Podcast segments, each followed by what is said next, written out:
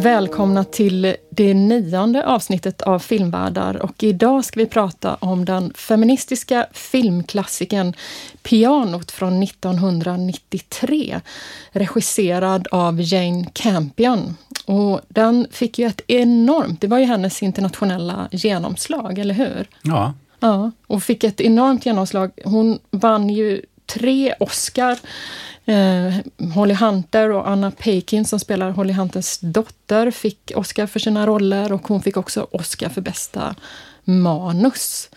Eh, men den är ju kanske mest känd för sin eh, pianomusik som den här huvudkaraktären Ada hela tiden spelar på. Ja, precis. Den mm. har ju blivit det. Mm. Den här musiken har ju liksom levt sitt eget liv. Ja. Nu tycker jag att vi helt enkelt tar och lyssnar på den. Jag ja, tror att vi. många som lyssnar på det här kommer känna igen den direkt.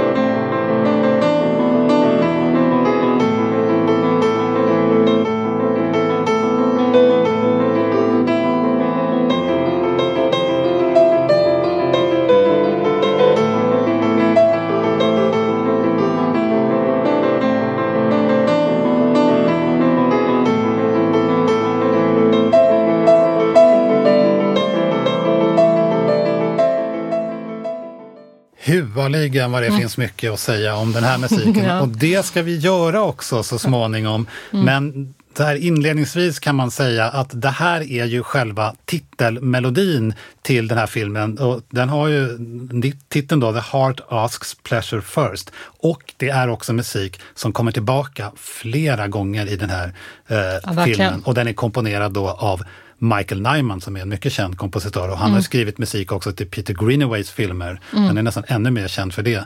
Eh, och sen har han skrivit mycket konstmusik också. Mm. Eh, så det är musiken och den är central. Men eh, vi ska inte bara prata om musiken i det här avsnittet. Hur lägger vi upp det här? Det är lite viktigt, tänker vi kanske, ja, att säga något det om det. är det. För att det här blir ett lite speciellt avsnitt helt enkelt. Vi kommer inte riktigt göra som vi brukar, utan vi, på ett plan. För vi kommer ha två centrala tematiker här. Och den första tematiken utgår från filmen och filmens premisser. Det här är ju sett som en feministisk klassiker och Jane Campion ville ju berätta någonting om den här otroligt starka då, huvudkaraktären Ada och hennes pianospelande och hennes liksom, frigörelse i en väldigt speciell miljö kan man väl säga. Och vi kommer försöka analysera då i första delen av avsnittet utifrån filmens premisser. Vad är det Jane Campion vill? Ja, vår tolkning av det kan man säga. Ja, vår tolkning mm. av vad hon vill mm. och hur man kan förstå detta som en feministisk mm. klassiker. Mm. Medan andra halvan kommer vi att försöka läsa vad som är mer ide filmens ideologiska budskap och som inte är vad Jane Campion har avsett men som eh, vi tycker är viktiga tematiker eh, där filmen ju eh, i varje fall upplever jag snarare reproducerar en mm. kolonial fantasi och blir väldigt långt ifrån en, en feministisk film. Med andra ord, den andra halvan av avsnittet så kommer vi praktisera vad man ibland kallar för misstänksamhetens hermeneutik. Ja. Du sa det ju. Mm. Uh, vi, vi ser på lite mer vad filmen egentligen inte avser att visa, men vad vi tycker att den förmedlar på något sätt och förutsätter. Ja. Så är det. Precis. Så det är de två stora huvuddelarna i dagens avsnitt. Ja, ja det är det. Eh, men som vanligt så behöver vi ju ändå ha eh, lite koll på vad filmen handlar om. Och det, är, det här avsnittet är det ju också viktigt för att vi har ju haft avsnitt där vi har legat närmare så att säga, handlingen mm. än vad vi gör idag. Eh, så jag tänker att vi kanske ska ha denna handlingsbeskrivning. Ja, det tycker jag. Nu. Jag tycker du kan läsa den. Jag kan läsa den. I pianot får vi följa den ensamstående mamman Ada McGrath och hennes dotter Flora när de reser från Skottland till Nya Zeeland för att bosätta sig hos den man fadern gift bort henne med. Med sig på resan har de Eidas älskade piano. Eida har inte talat sedan barndomen utan kommunicerar med hjälp av sin dotter och genom att skriva på ett litet block hon bär runt halsen. Maken Alistair Stewart tillhör de brittiska kolonisatörerna Han bor i ett ensligt beläget hus och har vigt sitt liv till att bruka och expandera sina egendomar. När Ada och Flora väl är framme gör Alistair en byteshandel med sin närmaste granne George Baines. Han får mer mark mot att Baines får pianot och lektioner från Ada. Men Baines vill inte lära sig spela pianon. Istället sluter han ett avtal med Ada hon får tillbaka pianot mot att han under ett antal lektioner får lyssna på hennes pianospel samtidigt som han tillåts utföra erotiskt intima handlingar med henne. Ada är till en början motvillig, men bit för bit förändras hon av deras träffar. Hon blir beroende av George Baines blick och smekningar och deras relation utvecklas till en kärleksaffär. När Alistair upptäcker affären blir han ursinnig och hugger av ett av Adas fingrar som straff. Men oförmögen att få kontakt med sin fru låter han henne till slut gå och mot filmens slut skildras hur Ada och George Baines lever lyckliga tillsammans i den lilla staden Nelson. Ja du Tobias, vad ska vi egentligen, hur ska vi inleda den här diskussionen? Jag tänker att Ada, hon är en otroligt speciell karaktär. Det får vi ju känna redan från den inledande scenen där mm. man ju får höra henne. Hon talar ju två gånger i filmen och mm. det är i början och det är i slutet. Men hon markerar också att vi hör inte hennes röst utan vi hör hennes inre röst. Som ett barns röst. Ja, verkligen. Mm. Och där hon också säger att hennes hon beslutade sig för att sluta tala när hon var sex år. Vi får aldrig reda på varför. Men, och att hennes far kallar henne att hon har en mörk talang där hon bara kan besluta sig för någonting och helt envist genomföra det. Mm.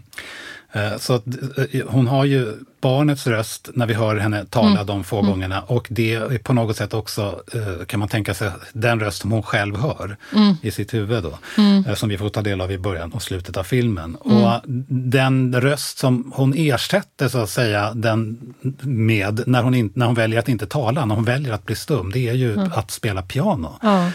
Så jag tänker att vi ska börja lite där med att, för det är ju så centralt på många sätt att förstå hennes pianospelande och vad ja. det står för i filmen. Ja.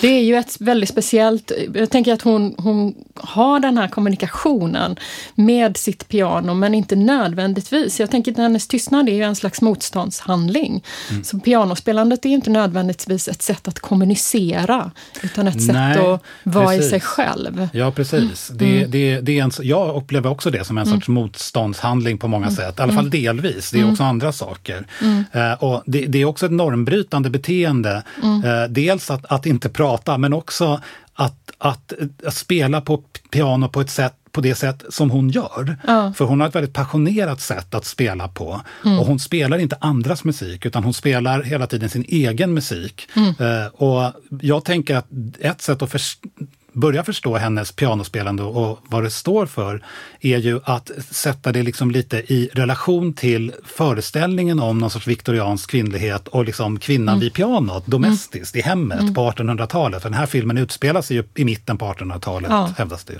Ja. Uh, och det finns ju en sån syn på kvinnan och hennes musicerande och framförallt pianospelande i 1800-talet, att det, det, ska, det ska så att säga förhålla sig till vissa normer. Man ska, en kvinna vid pianot skulle vara väldigt väldigt eh, vän och skulle vara väldigt respektabel mm. eh, och spela eh, viss typ av musik och inte spela allt för eh, som passionerad musik. In, inte sådana som där som de manliga pianisterna som spelade offentligt fick spela. Nej. Och gör ju, bryter ju mot allt det här just i och med att ja. det sätt hon spelar på, att hon spelar sin egen musik och sådär. Ja, jag, tänker att, jag tänker att det också var meningen att kvinnan skulle spela piano som någon slags utsmyckning. Alltså det här att de skulle spela efter middagen och lite lite underhållning och att det skulle vara något lättsamt mm. över det hela. Lite Men, lättsamt, ja. Precis. Ja, för det är ju, Eidas pianospelande uppfattas ju verkligen inte som lättsamt Nej. utav och, hennes menar, omgivning. Kvinnan under 1800-talet som skulle spela liksom, mm. enligt normen var ju också mm. en förlängning av pianot och pianot själv var ju en social, alltså som möbel, enorm status för den ja. övre medel, borgerlighet, nya framväxande borgerligheten och övre medelklassen först och sen mm. en bredare borgerlighet. Så kvinnan som spelar piano lite snällt sådär blir mm. Ju liksom en förlängning av den här möbeln och en statussymbol. Ja. Eh, hon bryter med allt det här. Ja. Eida i sitt ah. pianospelande. Ah. Och det hon gör tycker jag också då är ju, och det hänger ihop med, lite, tycker jag ganska mycket med att hon är stum, det är att pianot får bli hennes inre röst. Hon ah. uttrycker sitt inre, sina passioner då, och på ett sätt som är också då normbrytande. Men för henne, och du var ju inne på det här, så tycker jag är så intressant nu precis när vi börjar prata, att i början på filmen så är det här, den här inre rösten, det här mm Eh, det här normbrottet och hennes eget väldigt idiosynkratiska sätt att spela på är ju någonting som är väldigt självtillräckligt. Mm. Alltså hon lever i sin egen musikaliska värld. Den enda hon kommunicerar med är sin dotter, men egentligen inte så mycket mer. Och Nej. genom dottern också. Och, men, men jag tänker att här är det ju eh, väldigt viktigt att komma ihåg att hon, alltså inledningen utav filmen, så skickas ju hon över hela världen som ett postpaket i princip, tillsammans ja. med sina möbler och pianot. För pappan har helt enkelt gift bort henne med en man som hon aldrig har träffat och som bor på andra sidan. Alltså hon reser från Skottland till Nya Zeeland för att vara med sin make. Ja. Och det finns ju något så otroligt starkt i hennes liksom, ja men, ty, alltså tystnad som en slags vägran att jag må vara skickad över hela jordklotet, men det här är inte vad jag vill. Det här är inte min sak. Och att pianospelandet är för henne ett sätt att gå in i den här bubblan mm. där hon är fri. Där hon får vara fri oavsett vad, vad som de här yttre omständigheterna ger henne. Jag tänker att vi kunde höra ett litet klipp där två kvinnor kommenterar hennes pianospelande. Apropå det du säger att hon bryter mot normerna. Alltså hon beter sig inte som den här utsmyckningen, lite ljuva musiken så som man vill höra efter middagen, utan hennes musik upplevs på ett annat sätt. You know, I'm thinking of the piano. She does not play the piano as we do, Nessie.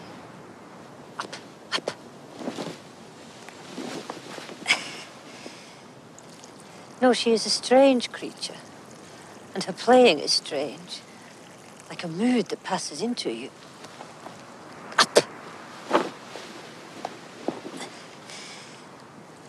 Now, your playing is plain and true, and that is what I like. To have a sound creep inside you is not at all pleasant. Nej, det kanske det inte är. Och det är också intressant här för att uh, det är ju så att den här musiken som spelas av Ada i filmen och som också mm. fungerar som bakgrundsmusik då, eh, den eh, är ju inte så representativ liksom i sina stilistiska eh, karaktäristika för, för mitten på 1800-talet, musik från mitten på 1800-talet. Vi ju... pratade ju om detta ja. när vi började diskutera podden och det var så här, men de spelade inte så här på 1800-talet. Nej, och då var jag störd över det. Men sen har jag tyckt att det här på något sätt har vunnit för mig. För att det är ju också så att det, det förstärker ju Eidas idiosynkratiska sätt att spela på mm. och ingen förstår det här.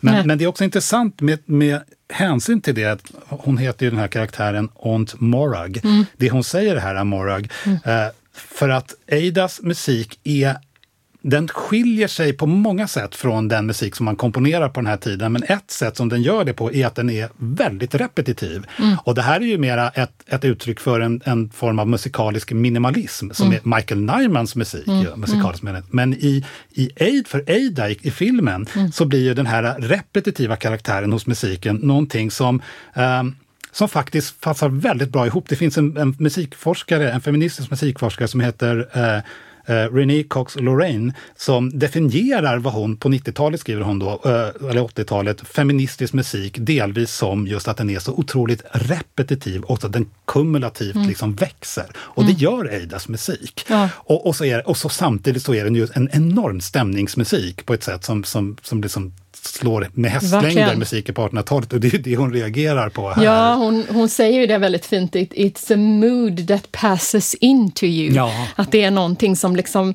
man inte heller kan värja sig emot då.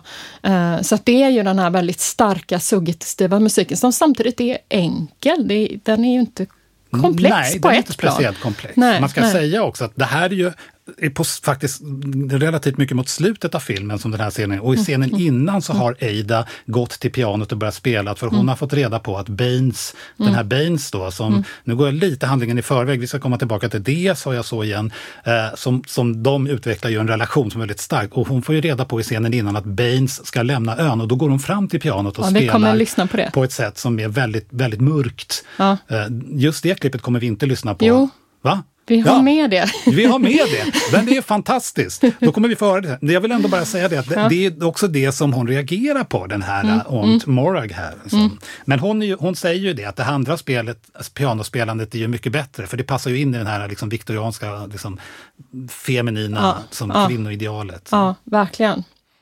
Eida hon kommer ju till Nya Zeeland tillsammans med sin dotter och blir hämtad utav maken, men de väljer ju att, då in, att lämna det här pianot på stranden, för han menar att det är för tungt att bära med sig. Och sen beslutar han då att eh, sälja det helt enkelt, att göra en byteshandel med sin granne. Mm.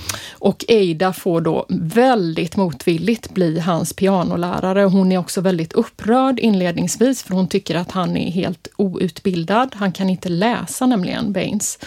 Eh, så hon tycker inte detta alls och gör verkligen motstånd mot det här och vill också att dottern ska inledningsvis lära honom skalor och sådär. Mm. Men sen uppstår ju den här situationen där han föreslår henne att du kan faktiskt få tillbaka ditt piano. Mm. Så vi kan ju lyssna vad som, hur det låter när mm. han, de gör den här dealen.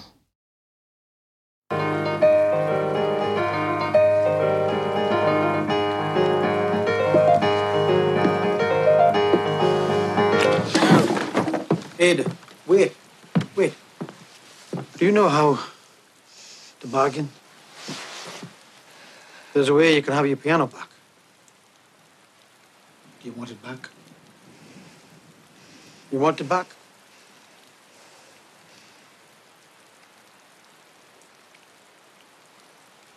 You see, I'd like us to make a deal. There's things I'd like to do while you play. If you let me, you can earn it back. What do you think? One visit for every key.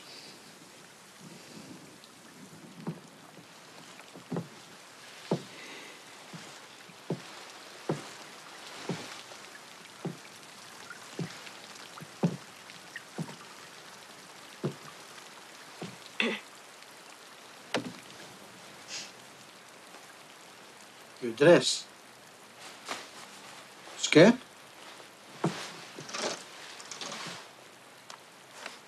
For black one? That's a lot less. Half. All right. All right. Then the black keys. Hon kan förhandla. Ja, det kan hon verkligen. Jag ska bara säga för er som inte kommer ihåg klippet, det vi får se inledningsvis är hur hon spelar och hur han går fram och smeker henne och sen kysser henne på halsen. Och hon reagerar otroligt kraftigt på detta. Då. Hon slutar spela direkt. Ja, omedelbart. och är på väg att gå. Omedelbart.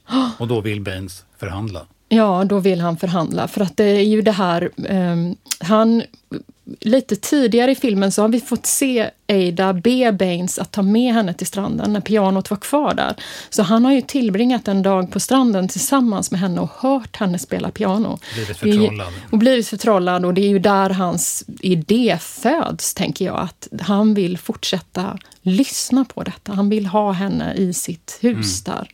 Sen gör de ju förhandlingen och den går ju konkret ut på eh, hur många tangenter som, som mm. hon ska, eh, som för varje besök så ska hon tjäna tillbaka en tangent mm. och han ska få, få utföra mm, intima handlingar med henne. Eh, och så kommer hon förhandla starkt att det, ja, det blir bara de svarta tangenterna, så det blir ju mm. färre då. Eh, men ingångs, ingångsvärdena, om man tar ett så tråkigt uttryck, är väldigt olika här till att börja med. För Baines vill ju ha, han vill ju skapa intimitet. Han har ju mm. blivit i princip förälskad på henne där på stranden. Ja. Men Eida, hon går ju in i den här förhandlingen, äh, avtalet, med att hon vill ha tillbaka sitt piano, sin ja. röst, ja. sin själ. Ja. Sin självtillräckliga röst, så säga, som det har varit i början. Så verkligen. de har helt olika ingångar i början. Ja, det har de. Det har de. man får ju följa detta över lite längre tid och Baines gör ju verkligen avancer, alltså han, han gör ju mer och mer närmanden på henne. Det börjar med att han liksom ligger under pianot och ber henne lyfta upp kjolen och hittar ett litet hål i hennes mm. strumpbyxor då, där han kan smeka hennes hud.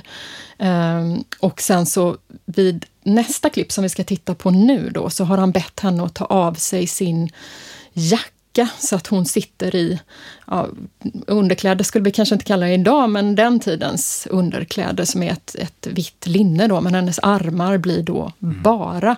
Så hon spelar då för honom.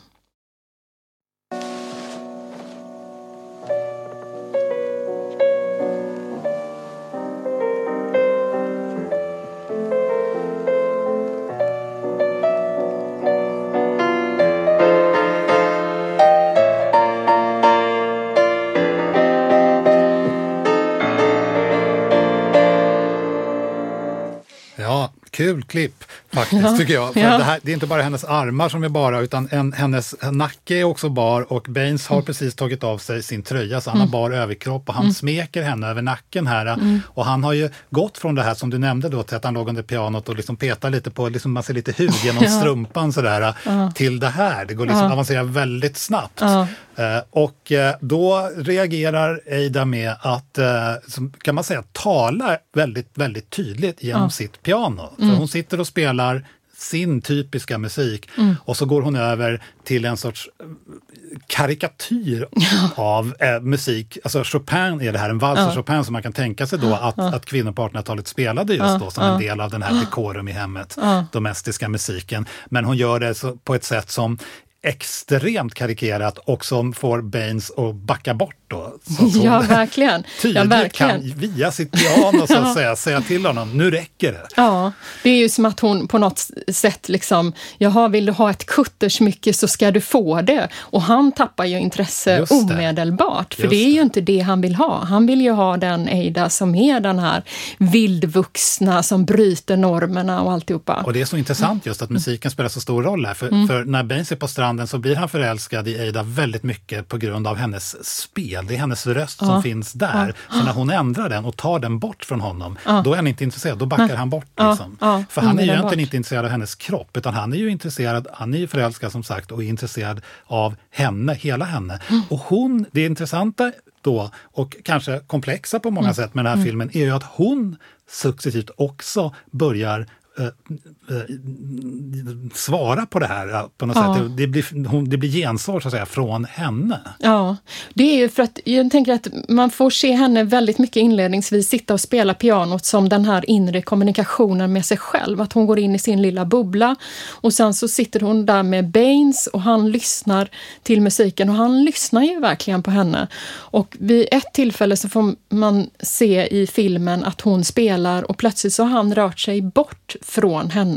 Så hon känner inte hans närvaro längre och det är som att den här uppmärksamheten som hon har fått från honom är borta. Mm. Och då tappar hon, hon slutar spela och mm. blir så här, men vart tog han vägen? Ja. Och det är som att hon blir beroende utav hans närvaro där och hans uppmärksamhet. Som att hon plötsligt börjar kommunicera med någon ja, med sitt hon piano. Börjar, hon spelar ju successivt mer och mer för honom. Ja, och den där successiviteten den, den motsvaras ju av att hennes känslor för honom ja. För hon blir ju mer och mer förälskad i honom. Ja, Så det här går ju från en transaktion till att bli en kärlekshistoria. Ja, det gör det. Och där, som ju sker, alltså får man ju ändå säga, väldigt gradvis. För att det är vid något tillfälle när han ber henne att ligga naken bredvid honom och när de har gjort det så ser hon ändå väldigt ledsen. Alltså det är som att hon ja, var hon, inte riktigt med på nej, det. Men bit riktigt. för bit så blir, blir hon allt mer upptagen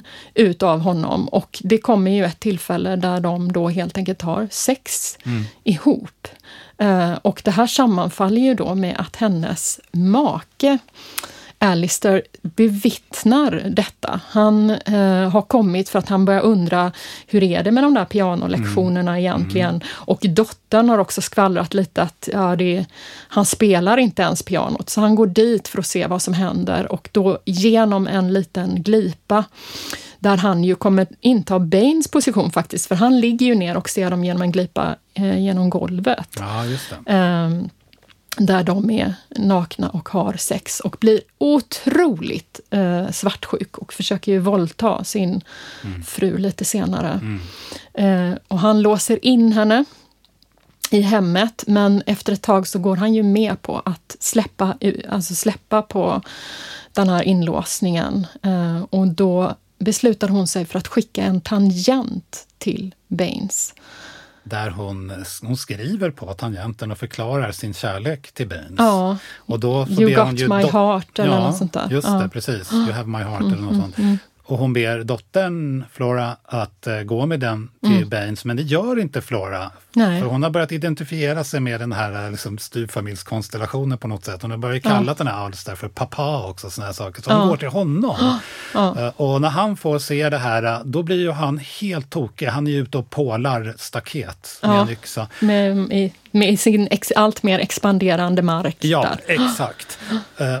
och då så springer ju han hem mm. och och eh, kommer in i huset där hon sitter och är fullständigt tokig. Ska vi mm. höra den scenen? Ja, det gör vi.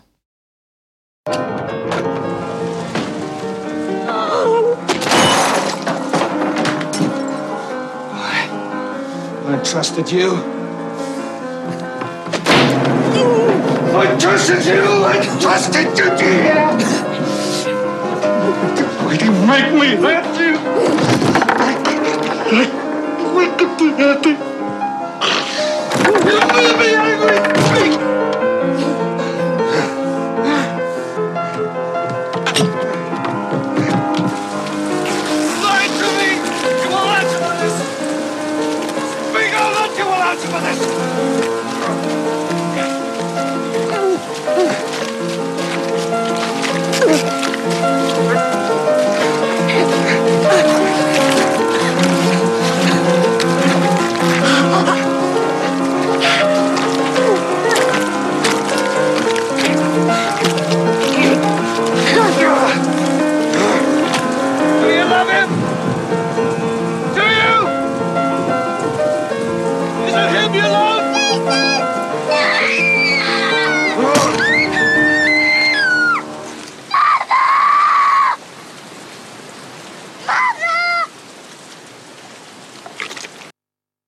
Scenen så rycker ju Stuart ut henne från huset mm. Eh, och drar henne fram till en, en sån här stubbe då, där man hugger mm, ved. Mm. Mm. Och där hugger han av henne fingret. Ja, som straff för som detta. Straff. Då. Så han, han, han tar ju bort hennes möjligheter så att, säga, att spela mm. på sitt piano. Det är mm. ett av de värsta straffen som hon kan råka ut för. Ja. Och det här är ju en, alltså det är en sån otroligt dramatisk scen på många sätt. Men kan inte du säga lite om musiken i den här innan vi pratar om själva estetiken? Ja, musiken är intressant här för att eh, eh mycket har det fokuserats på den här filmen så har man pratat just om Aidas pianospelande och det är ju sig extremt intressant hur hon förhåller sig till sitt piano. Mm. Eh, men det som, det som är grejen då med den här filmen är att det är bakgrundsmusiken, det som mm. vi har kallat tidigare för den icke-diegetiska musiken, den som mm. inte är en del av filmvärlden. så att säga. Bakgrundsmusiken är ju samma musik mm. som, eh, som Eida spelar. Eh, så att det här är ju en scen där man faktiskt kan höra musiken som en sorts eh, hennes inre. Vi, se, vi upplever scenen via hennes inre, hennes mm. subjektiva perspektiv. Ja. Till och med var det så att jag testade idén att föreställa mig att Eida, precis som att hon har en liksom voice-over-röst i början mm. på filmen och i slutet på filmen, den här mm. sexåringens mm. röst, eh, så kan det här vara som en förlängning av det. Att jag testade alltså tanken att Eida sitter och, och, och, och liksom berättar hela den här historien mm. som vi får se i filmen för oss. Och hon dramatiserar det här med sitt pianospelande, mm. så man kan nästan höra att hon sitter och spelar ja. och tänker tillbaka kanske senare på det här. Så den är otroligt stark på det sättet.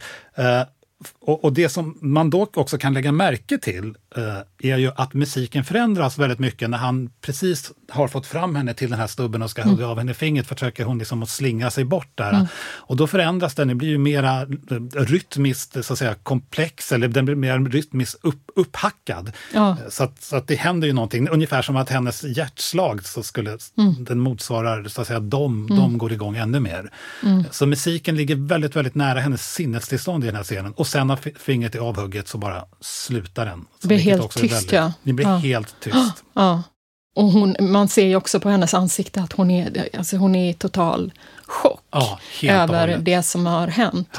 Det här är ju en, en scen som också är gjord på ett sätt som är så säga att det här är ju en, en otroligt estetisk film. Det är ju inte bara pianospelet som är starkt och suggestivt, utan det är ju liksom alla bilder, liksom naturen runt omkring. Det är väldigt, väldigt starka scener och här är det ju um, Alltså den är ju influerad av så gotisk romantism. Mm. Så att det har ju det här liksom blå, svartvita nästan ljuset eh, över sig och det är lerigt när han drar ut henne. Och precis efter när musiken har tystnat så får vi ju se Eida alltså verkligen stappla i chock över leran. Blodet rinner från hennes hand och hon faller. Man får se henne bakifrån hur hon faller ner i leran och den här stora 1800-talsklänningen blåser upp sig som en ballong runt omkring henne. Hon mm. blir lite sned. Och den är en otroligt vacker scen som samtidigt är så fruktansvärt brutal. Det är otroligt. Och nästan så här vacker men också så här...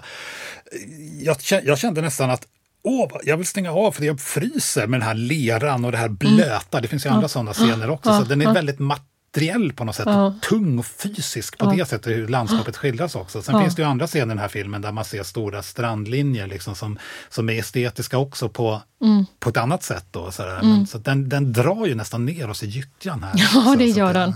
det gör den. Och, och också att man får känna hennes, hur, hur den här gyttjan på något sätt blir, liksom, ja, men den tyngd hon får bära i det, hur svårt det är. Hon är ju pytteliten ja. kvinna. Ja. Svårt det är att bara röra sig ja, i den här marken runt omkring hans hus.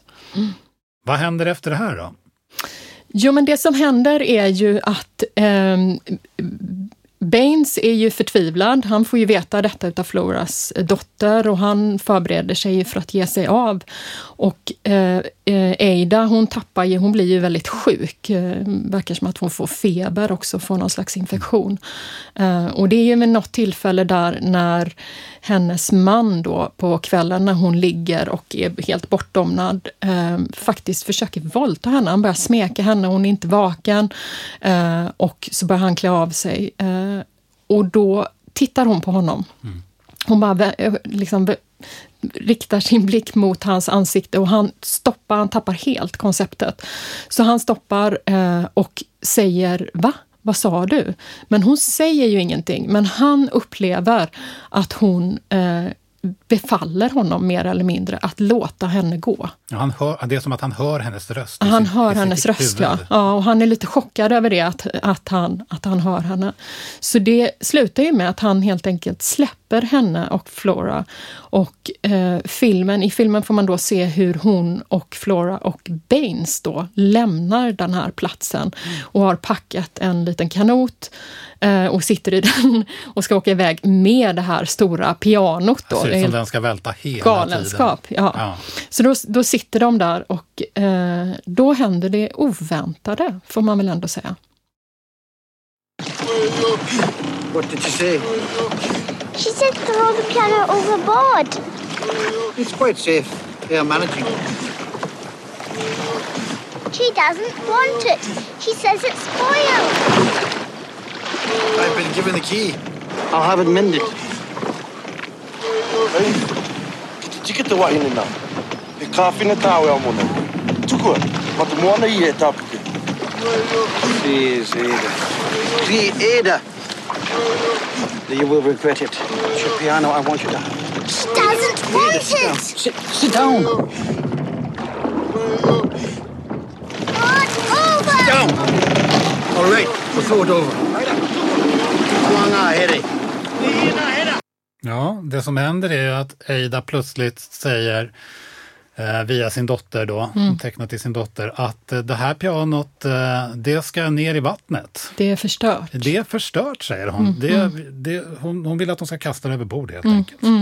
Och när de väl gör det och lossar de här repen så ser ju hon hur pianot börjar välta över bord och de här repen ringlar sig och hon stoppar helt enkelt sin fot i en håla som bildas av repen. så följer hon med pianot så följer hon ner i Ja, det gör hon. Och där kunde filmen ha slutat, men det gör den ju inte då. Utan Nej, hon utan hon, gör sig fri. Precis, då ja. får man faktiskt höra då hennes inre röst komma igen där hon säger What a surprise, I choose life. Precis. Alltså att hon bestämmer sig för att hon vill ja. leva.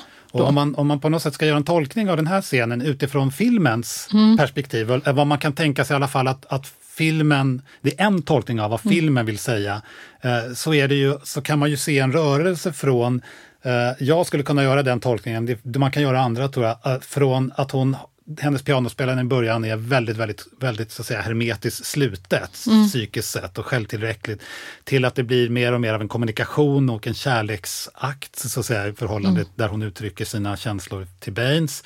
Eh, till att då, eh, ja det här avhuggandet av fingret gör också att det blir svårare för henne att spela förstås, men, men också till att, att då tillsamm den här relationen till en annan vuxen man och mm. innebär också då att hon kan ha möjlighet att hitta eh, sin talröst och då behöver hon inte längre eh, på samma sätt det här pianospelandet. Så mm. vad är det som har gått sönder? Jo, men pianot har ju fått, han slog ju yxan i pianot, så på mm. rent bokstavligt talat så har det gått sönder. Mm. Men hennes finger har ju också gått sönder ja. och, och någonstans har hennes röst gått sönder och eh, den kanske i någon tolkning i alla fall är så att det, det, det det går sönder, det här självtillräckliga mm. förhållandet till mm. sitt eget, sin egen inre röst när man öppnar upp för världen. Så att säga. Så det skulle mm. kunna vara så, det blir ju en linje då, så att säga, hennes kommunicerande och hennes inre röst, hur den utvecklas. Ja. Det finns en logik på det sättet, eller man kan tillskriva filmen en logik på det sättet. Ja. Jag tänker om man nu ska göra den, för jag, jag har ju ett annat sätt att se på den, men det ska vi inte komma in på riktigt än, men om jag ändå ska försöka se på den utifrån liksom, filmen, så skulle jag ändå kunna tänka att hon fortfarande kan ha en ambivalens. Alltså, det här, ja, det är en kärlekshistoria med Baines, det är ju så vi ska förstå det då, men, men även det kan hon ju fortfarande känna sig ambivalent till och att hon säger det här, för det är inte bara att hon vill välta pianot, alltså hon inte vill ha det längre, utan att det här det förstörda, att hon också accepterar liksom, vad, vad, är utrymmet för min frihet? Den blir inte större än så här. Alltså, får jag ett liv med den här mannen så kommer det bli helt okej. Okay. Men det här vildvuxna, dramatiska som hon har haft tidigare, det har gått förlorat. Hon, hon ser ingenting annat. Och att hon väljer då, för det är ju det som händer alltså när hon är på väg med pianot tillsammans, alltså att hon, det är förstört. Hon är förstörd. Det är ju det hon på något sätt uttrycker när hon väljer att följa med pianot. Men att hon sen väljer att komma tillbaka då. What a surprise, I choose life, mm. som hon mm. uttrycker Ja, men hennes självtillräcklighet är bruten. Och jag mm. tycker att, nu ska vi inte gå in på den för mycket, men den absolut sista scenen mm. här den, den, eh, den eh, bekräftar ju egentligen alltså, båda våra sätt att se på mm. det, där mm. hon hamnar i en mera accepterad och liksom konventionaliserad ja. roll då, som, som hon har mer eller mindre valt med mer mm. eller mindre tillfredsställelse, om man mm. säger så. Ja. Men eh, jag tänker så här att nu har filmen fått prata lite, mm. visserligen genom oss, på sina mm. egna villkor. Mm. Men här någonstans kan det vara dags att byta lite spår. Ja. Ja. Det tycker jag att vi gör. Lägga an en mer kritisk blick på filmen. Ja, ja. Det här är ju en film som utspelar sig någon gång på 1800-tal, mitten av 1800-talet. Det är otydligt när det sker, men och ger, ska ge en slags bild utav Storbritanniens, liksom, som koloniserar då Nya Zeeland. Och Jane Campion har ju själv sagt att Ehm, så hon hade med många maorier som skulle spela roller här ehm, och att det var viktigt för henne att de skulle få vara med och få en plats i filmen. Och hon gör ju den här filmen 93 och i Nya Zeeland på 80-talet, vad jag förstått, så var det en ganska stark mobilisering av maorier som liksom kritiserade Nya Zeeland för att inte ha gjort upp med sitt koloniala förflutna. Så det är ju liksom mot den fonden hon mm. gör den här filmen. Och jag uppfattar det här som en film som är, alltså det är ju som vi har pratat om, en film som är Alltså fantastiskt vacker, den är otroligt suggestiv. Alltså det, man skulle kunna plocka ut väldigt mycket fotografier från den här filmen. De är, alltså de är så vackra. Um, och musiken är fantastisk. Men den blir förrädisk för att jag uppfattar det här som en otroligt romantisering av kolonialismen. Och som blir problematisk. Och det är inte bara det att det finns för det finns liksom ett antal scener där eh, maorierna porträtteras som lite mindre vetande. Alltså det är vid något tillfälle de har en teaterpjäs och där maorierna stormar scenen för att de tror då att... Ja, där det blir ganska så stereotypa framställningar. ja, ja verkligen. För att de får för sig att Eh, det som sker på scenen är på riktigt. Och vid något tillfälle får man också se dem eh, ta den här tangenten då som Eida har lossat och mm. liksom slå med den och sådär. Men det kommer ju inget piano-ljud, vad är det som har hänt? Så de framställs ju liksom som eh, ja, mindre vetande helt enkelt. Men mm. jag skulle säga att det är inte bara det som är problemet, eh, utan jag tycker det finns också andra saker i den här filmen som liksom hur den bygger på en slags kolonial romantism som går igenom den. Så jag tänkte att vi helt enkelt kunde gå igenom filmen och nu kommer vi ju då backa tillbaka. Här följer vi ju inte den här vanliga kronologin mm. utan nu är vi ju tillbaka i filmen igen då. Eh, och ett första klipp här är för vi förstår ju genast eh, när eh, Eida kommer fram till eh, alltså till den här maken att han, han handlar med mark. Alltså omedelbart som de har tagit det här eh, äktenskapsporträttet Eh, så reser han iväg för att handla ytterligare mark eh, och han är ständigt inbegripen i förhandlingar om mark. Och det finns en sån scen då eh, där han förhandlar med maorierna om mark och som ju skulle kunna vara en potential för att diskutera de koloniala relationerna i Nya Zeeland.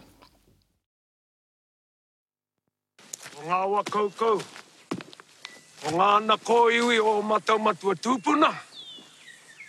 Kei runga katoa i te whenua. Eni, korero atu ki tohoa. What do they say? The sun? Korua. Me hoko e mātou o mātou tūpuna. The blankets for half the land. Ka hore. Ka hore he utu e rite ia korua. Twelve. Te kaumoru o pēpute. Te teihi hawhi. Off the guns, bands. Off the guns. Hey, Pua Stewart. What do they want the land for? They don't do anything with it. They don't cultivate it, they don't burn it back, nothing. I mean, how do they even know that it's theirs? Mm, hur vet de ens att det är deras? Ska vi säga, alltså I inledningen av det här klippet så får man då höra en av maorerna och säga att den här marken, på den här marken som då han vill ha, så ligger deras förfäder begravna. Och det är textat, men det är väldigt sparsmakat vad de faktiskt har textat av det maorierna säger. För resten av den här scenen så försvinner maoriernas tal och kameran eh, zoomar istället in då på Baines och Stewart, eh, där man liksom får se Stewart inte riktigt, han förstår ju inte språket, vilket Baines gör. Han eh, är ju, det sa vi inte förut, men han är ju tatuerad mm. så som maorierna och han umgås med maorierna. Han är någon sorts nästan crossover-figur trots att han då Verkligen. är, är Verkligen. från Storbritannien. Ja, ja. så att han, han har ju den här lite ambivalenta positionen av att tillhöra båda grupperna, så att säga. Ja. Och han är ju också med då för att vara någon slags förhandlare. Eh, så att det är ju därför Stuart frågar, men vad, vad, är det de säger? Men så att det här var det liksom en, en potential att skildra maorierna, men det försvinner och det man får se sen, alltså kameran zoomar in på deras, de här männen, eh, och deras, maoriernas prat översätts inte, eh, det finns ingen textning på det och det, de talar också lite i mun på varandra. Alltså de försvinner in i bakgrunden. Jag skulle säga att det gör de hela tiden. Den här filmen är helt beroende utav maorierna så som, som vi också pratat om, att de liksom... De blir, en del, ja, de blir en del utav naturen. Eh, och om vi går tillbaka till, vi pratade om det här när Stuart hugger av Aidas finger, hur lerigt det är kring hans hus, så kan vi se hela tiden den här Alltså runt hans hus så har han ju fällt en mängd träd, han bränner träd, alltså han försöker ju skapa någon slags civilisation då utifrån hans perspektiv runt sitt hus. Och det orsakar ju de här enorma lervällingarna och sådär. Vid Baines hus, Baines bor ju högre upp, eh, där är ju naturen grön och frodig och fuktig liksom. Medan det snarare är, är blött helt enkelt hos Stuart. Och jag tänker de här mark... Eh, associationerna är ju viktiga. Eh, under den här tiden som de kom alltså som det här ska skildras, så, så kommer det ju pågå en ganska brutal kolonisering och också en brutala markstrider som vi ju överhuvudtaget inte får se någonting utav. Ja, jag, jag, det där är så som det, det, tror jag ligger väldigt, väldigt, väldigt mycket i det och det är väldigt skarpa mm. saker som jag inte riktigt, riktigt fick syn på där. Jag tänker bara på den här scenen, som, alltså klippet som vi hörde, förhandlingen där. Mm. Marina, jag håller med dig liksom, i beskrivningen av vad som händer rent faktiskt där, att de, mm. är, de översätts inte, eller väldigt lite och de blir lite som en sorts eh, fond här. Men jag tänker också att det det går att se det liksom från perspektivet att att, för Baines översätter inte till Stewart, Nej. så Stewart Nej. får inte reda på vad de har sagt. Uh, och det är också liksom lite poängen på ett sätt med, med scenen, att han, att han inte han, förstår, han tar inte in, alltså han bara står där och, mm. i en envägskommunikation. Mm. Uh, och Baines uh, verkar inte vilja liksom spela hans spel riktigt och därför så verkar han inte ha fått reda på, han förstår inte varför, de säger ju tydligt att där ligger ju våra förfäder begravda. Sådär, men det går inte fram till honom. Och därför då i slutet på klippet när han, så, så säger han ju liksom, men vad ska de? De, de tänker inte använda den till något. Så han, det kanske inte ens har gått fram. Nej. Och det tänker jag också att det kan också, man kan ju se det så att det är liksom en poäng med att, eh, att, att jag menar, de borde ha översatts mer, men det blir också så att man, man hamnar lite i den här, man blir själv den här koloniala liksom, positionerad som det i Stewarts situation, den som inte förstår dem. Mm, mm. så att säga. Men, men, men ja, absolut, det, det, är ju, det är ju en, ett användande, tycker jag, också av, i många scener, av, av ursprungsbefolkningen här, som, mm. som nog är ganska oavsiktligt, men där de bildar den här fonden. Då. Och då on top of that liksom, så finns det ett antal scener där de, ja man kan faktiskt, tycker jag, säga att de blir lite så här, så att man driver med dem. De blir lite... Den, de, den, liksom, ju, ja, alltså. ja, men den, det, det en, finns ju en explicit rasism men också en implicit rasism i den här filmen skulle jag säga. Som präglas liksom utav den här en väldigt så här, kolonial ja. blick. Och där jag tänker att filmen är också väldigt beroende utav alltså en mängd dikotomier mellan natur och kultur till exempel. När, eh, alltså, maorierna smälter ju in i bakgrunden. Man får inte ens se, man vet inte var de bor. Alltså de verkar bara hänga runt där. Alltså precis som naturen så finns de bara där och är närvarande mm. på olika sätt. Medans, ja men precis. Och, och medan i Stuarts hus får vi ju se hur Alltså de har ju fraktat dit, eh, och det kan ju inte ha varit lätt för han bor ju ganska långt inåt land. De har ju fraktat dit exklusivt så här, porslin att dricka sitt te ur, det är spetsdukar. Alltså det är verkligen alla de här tecknen på den här viktorianska borgerligheten som han har försökt att skapa mm. där. Eh, och Eidas eh, som jag tycker kopplar ihop till det vi pratade innan då. Eidas pianospel befinner sig ju också mitt emellan ja, det här natur och kultur. Ja, Därför att å ena sidan så är ju pianot det här liksom, pianit, det är liksom det högsta kultiverade. Ja. ja. Å andra sidan är ju hennes pianospel rått och naturligt och vilt. Oh ja. Så jag tänker att Jane Campion spelar med de här motsättningarna hela tiden. Och om vi ska ta nästa klipp så, eh, så är ju Alltså det här är en film som är på många sätt väldigt erotisk och sensuell. Um, och, men den framställer ju, den, för att prata om dikotomier, så har den ju dikotomier där vi å ena sidan har den här viktorianska sexualiteten som Stuart får stå för, som är otroligt hämmad mm. och liksom pryd och sådär. Medan eh. maurierna, de är totalt liksom, det bara ja, forsar ur dem. Ja, de är helt o... Ja, de får stå för liksom ja, den här återigen, naturliga ja, sexualiteten då. Och, och vi kan ju lyssna på ett klipp då, där vi får se eh, Baines eh, tvätta sina kläder nere vid floden tillsammans med maurierna och där de har ett samtal med honom. You know worry, Baine. I save you. I have a wife. Take the bite. I save her too. Tapia to wa. Pulari uche Paia tu ya kwe. Where's your wife? My wife? Oh, she has a life of her own. In whole England. Must be ugly for you to run away. You need another wife. Mama taonga.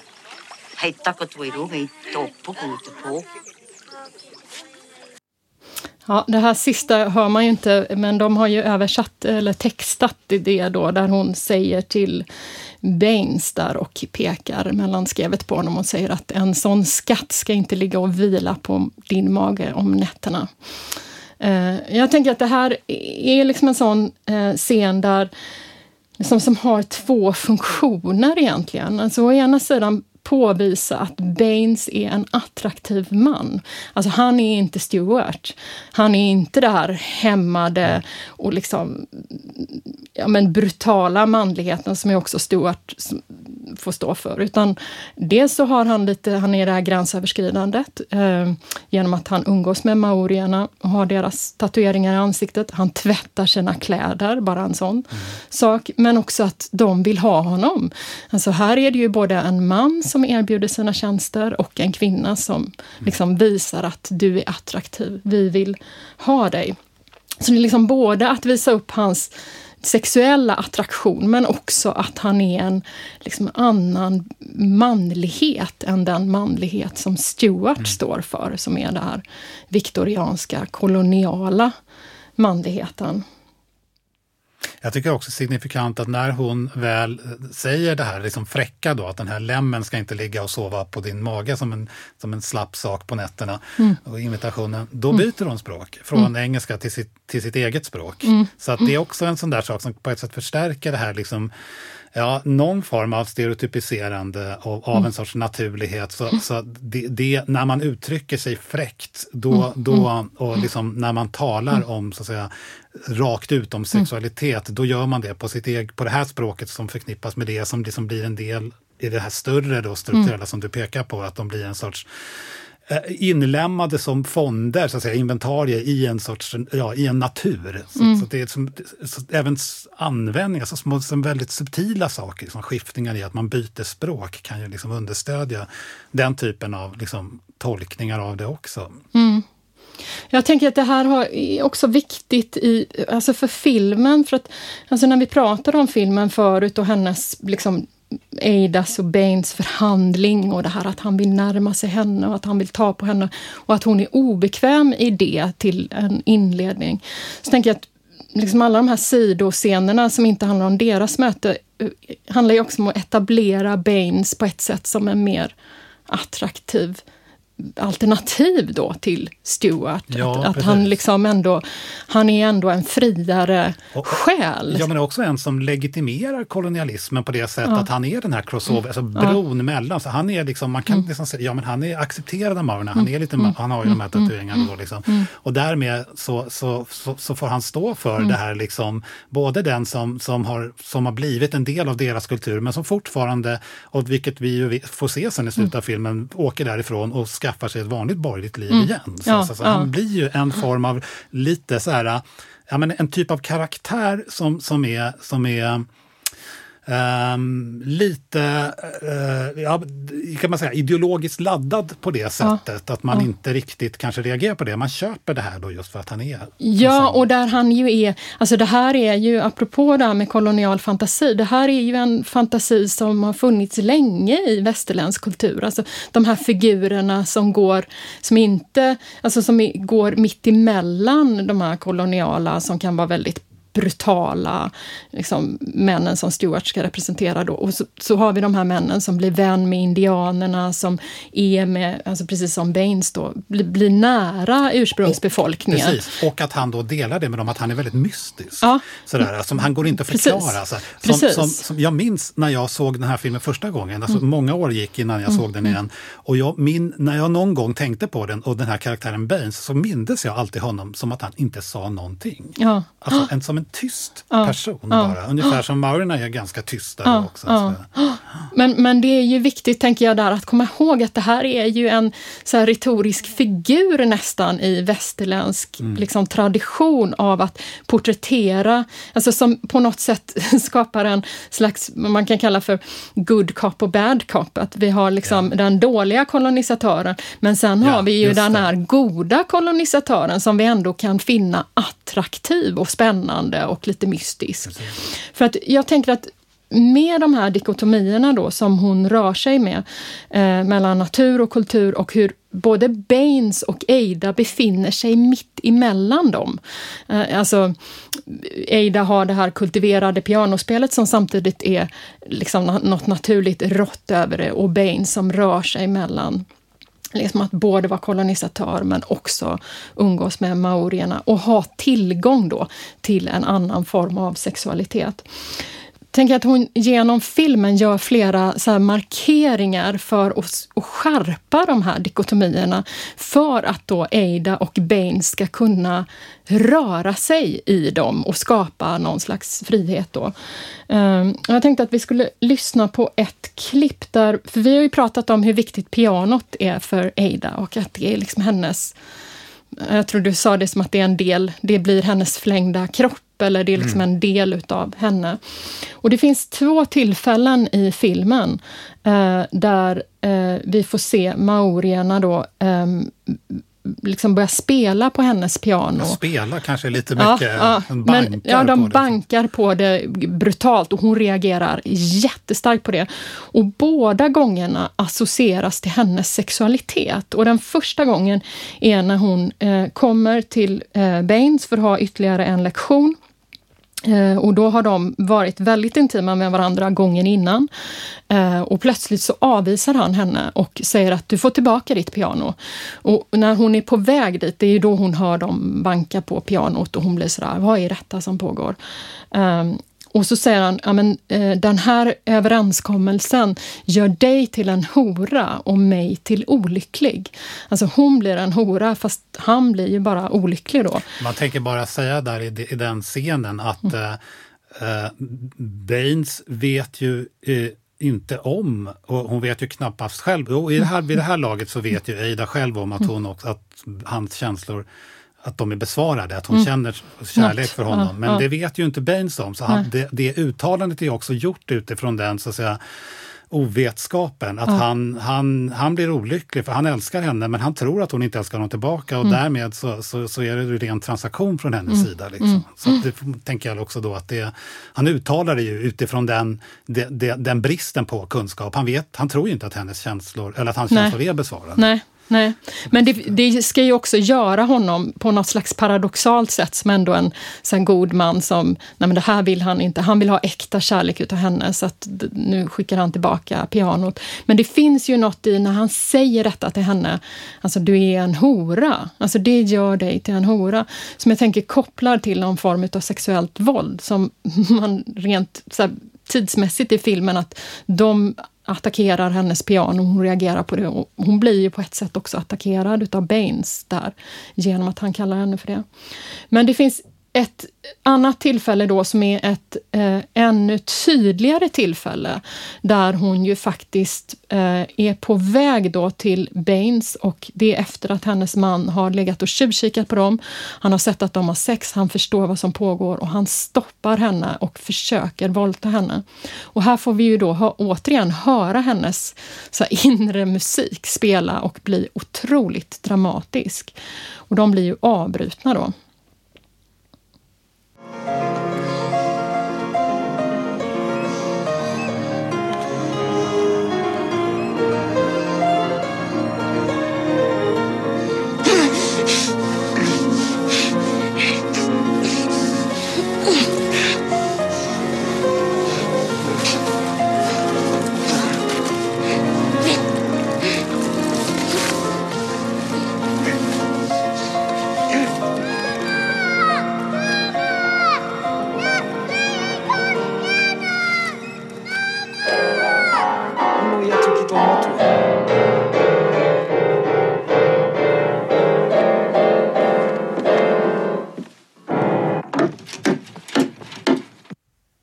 scenen så försöker ju eh, Stuart att våldta Ada i princip när hon är på väg genom skogen.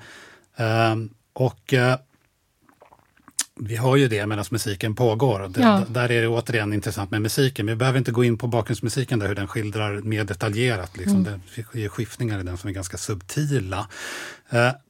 Men det man förstår då på slutet av det här klippet, det är ju att samtidigt, så att säga, simultant med att den här försöken till våldtäkt från Stewarts sida pågår, eh, så, så pågår ju, så sitter Maurina hemma i, i, i Stewarts hus och eh, slår på och misshandlar och på ett sätt då våldtar pianot. Ja. Och här blir det ju ytterst problematiskt. Det här är ju mer så att säga, det, det, i sig själv så är den här korta klippet, det är ju andra gången man får se det här Maurina som bankar på pianot på det sättet.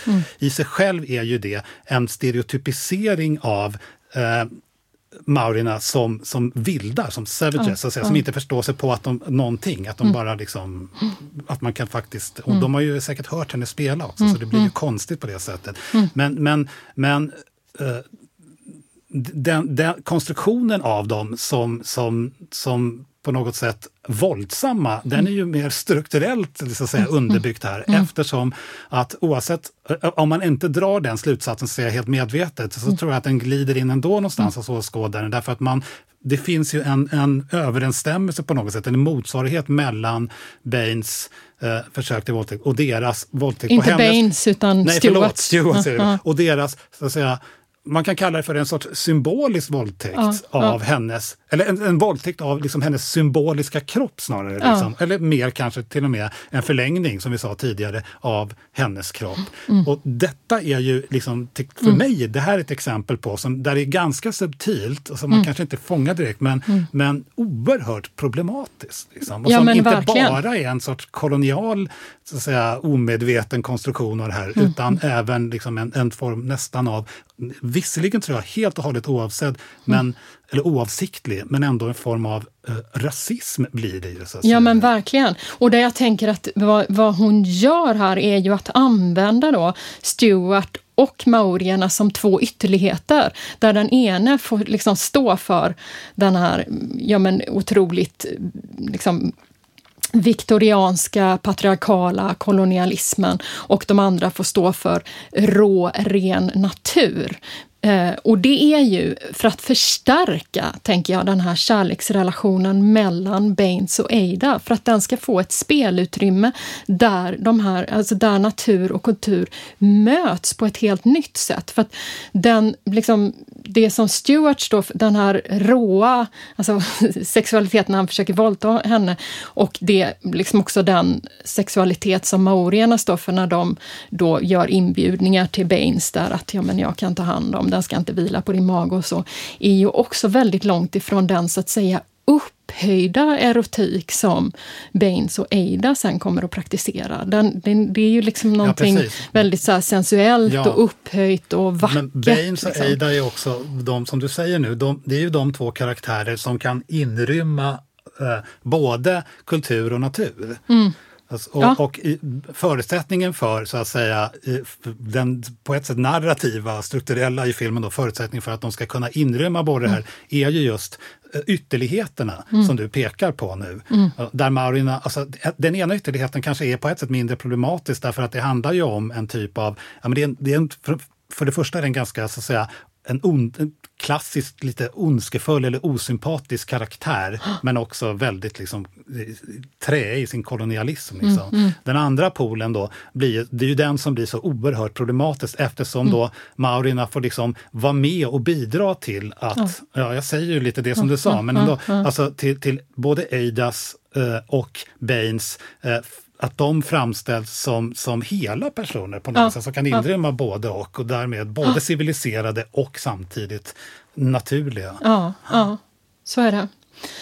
Vi kan ta det sista klippet då som är när ehm, ehm, Ada får reda på att Baines kommer och eh, flytta därifrån. Alltså han ska lämna. Och det här är ju, det är viktigt att komma ihåg rent så här tidsmässigt då i filmen eftersom vi rör oss lite fritt här då. Är ju, det här är ganska strax efter våldtäkten. Eh, Stuart har valt att låsa in Ada i huset, vilket då de här kvinnorna kommenterar, eh, som ni kommer få höra då. Eh, men det är också innan hon har skickat iväg den här tangenten. Hon väljer ju sen att skicka iväg den här tangenten till Baines för att, få, för att han ska förstå att han inte ska lämna. Så hon har ännu inte blivit av med sitt finger. Alistair, is it because of our play? Have the natives aggressed you? Well, I have to say, you have done the wrong thing here. You have put the latch on the outside, you see. Now, when you close the door, it will be the Maoris that lock you in, you see. With the latch on that side, you are quite trapped. Quite trapped. We have just come from George Baines, and they have taken him over. It is no wonder he is leaving. He's got in too deep with the natives. They sit on his floor as proud as kings, but without a shred of manners. He's quite altered. As if they have been trying some native witchcraft on him. Well, tomorrow or the day after, he'll be gone. So Baines is packing up. Well, he has nothing to pack, but he is leaving. And it is just as well. Nessie has foolishly grown an affection for him. We have had some tears. Stop it. Stop. Stop! I'm quite frightened of the way back. We must leave in good light. Will we be safe? Oh, yes, if, if you leave now, I'm sure of it.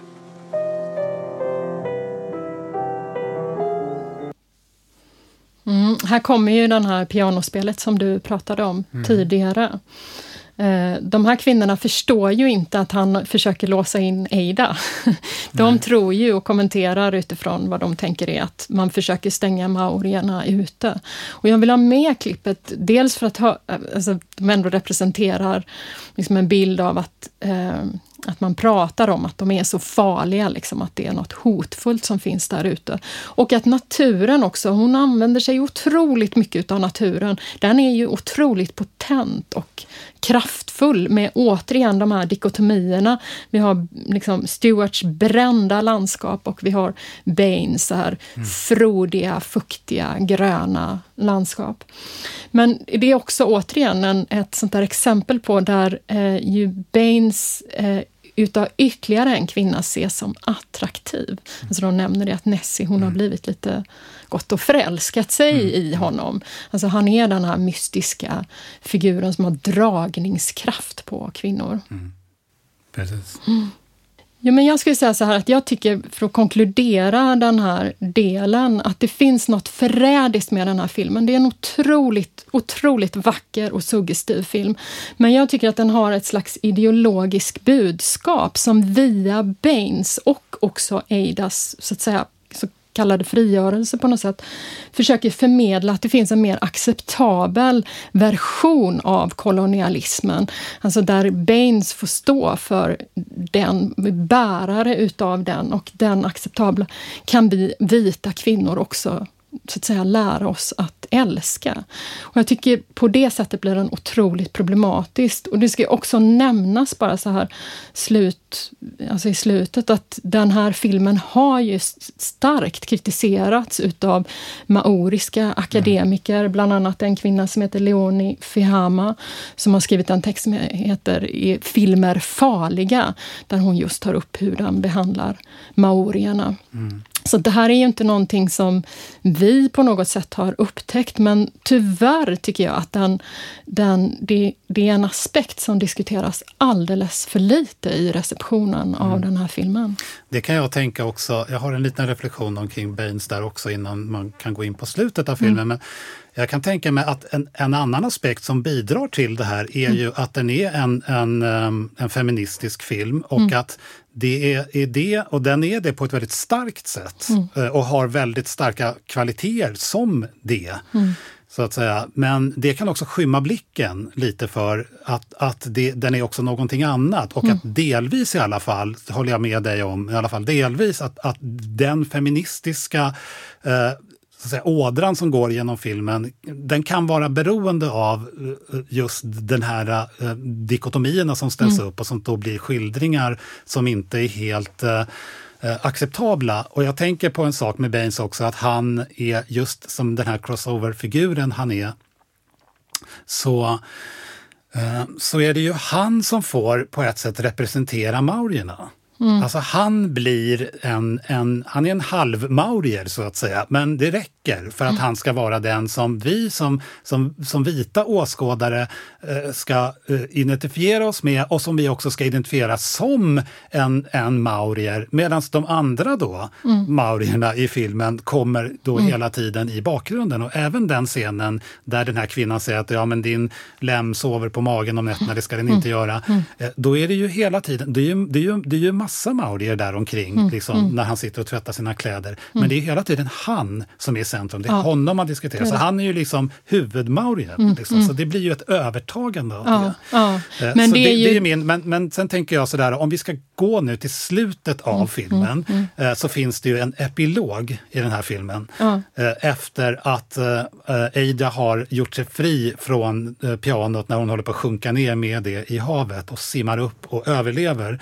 För då flyttar ju Baines denna maurier då, som vi har mm, mm, identifierat mm. som en sorts eh, representant för maurier. Han kan man ju säga överger ju sin roll där. Och, mm. För de flyttar ju till en liten stad på Nya Zeeland som heter Nelson och mm. lever ett borgerligt liv i ett vackert hus. Ja, ja. Där Ada börjar ge pianolektioner och vi får också höra henne i den här slutscenen där hon spelar en sorts, eh, ska man säga, anpassad version av, mm.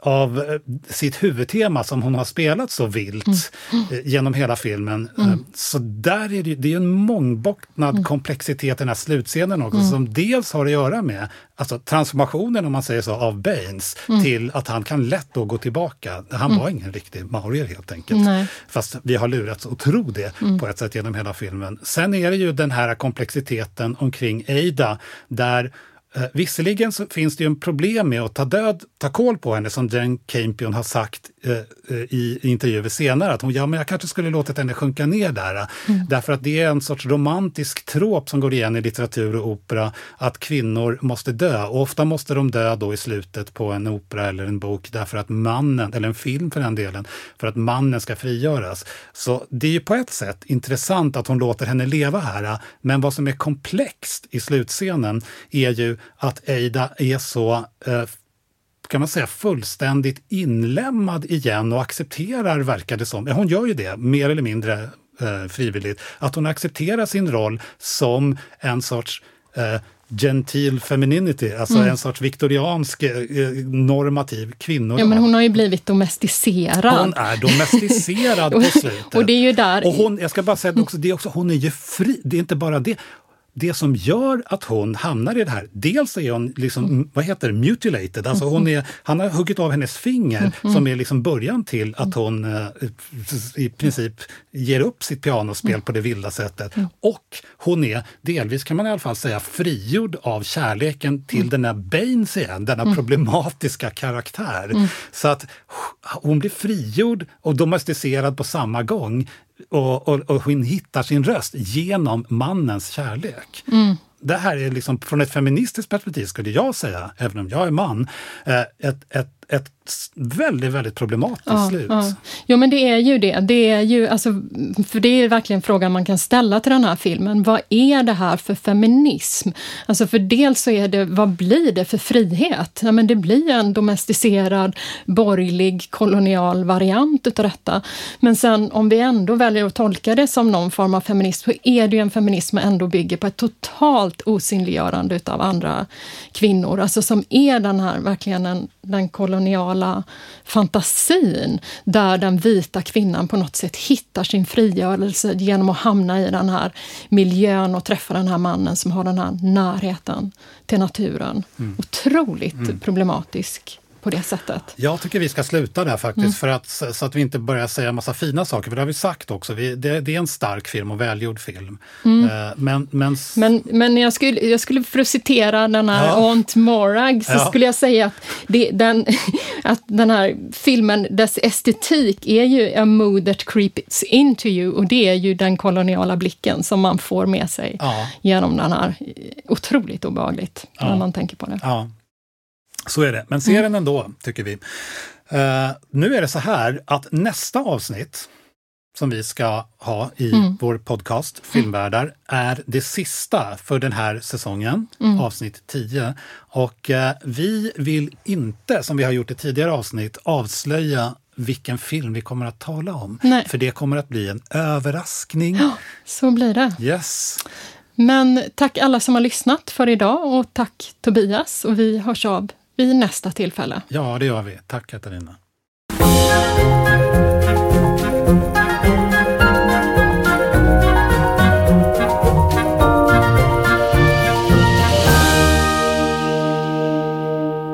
Den här podden produceras av Medieteknik vid Göteborgs universitet med bidrag ur stiftelsen Gustav Adolf Bratts föreläsningsfond och Institutionen för kulturvetenskaper.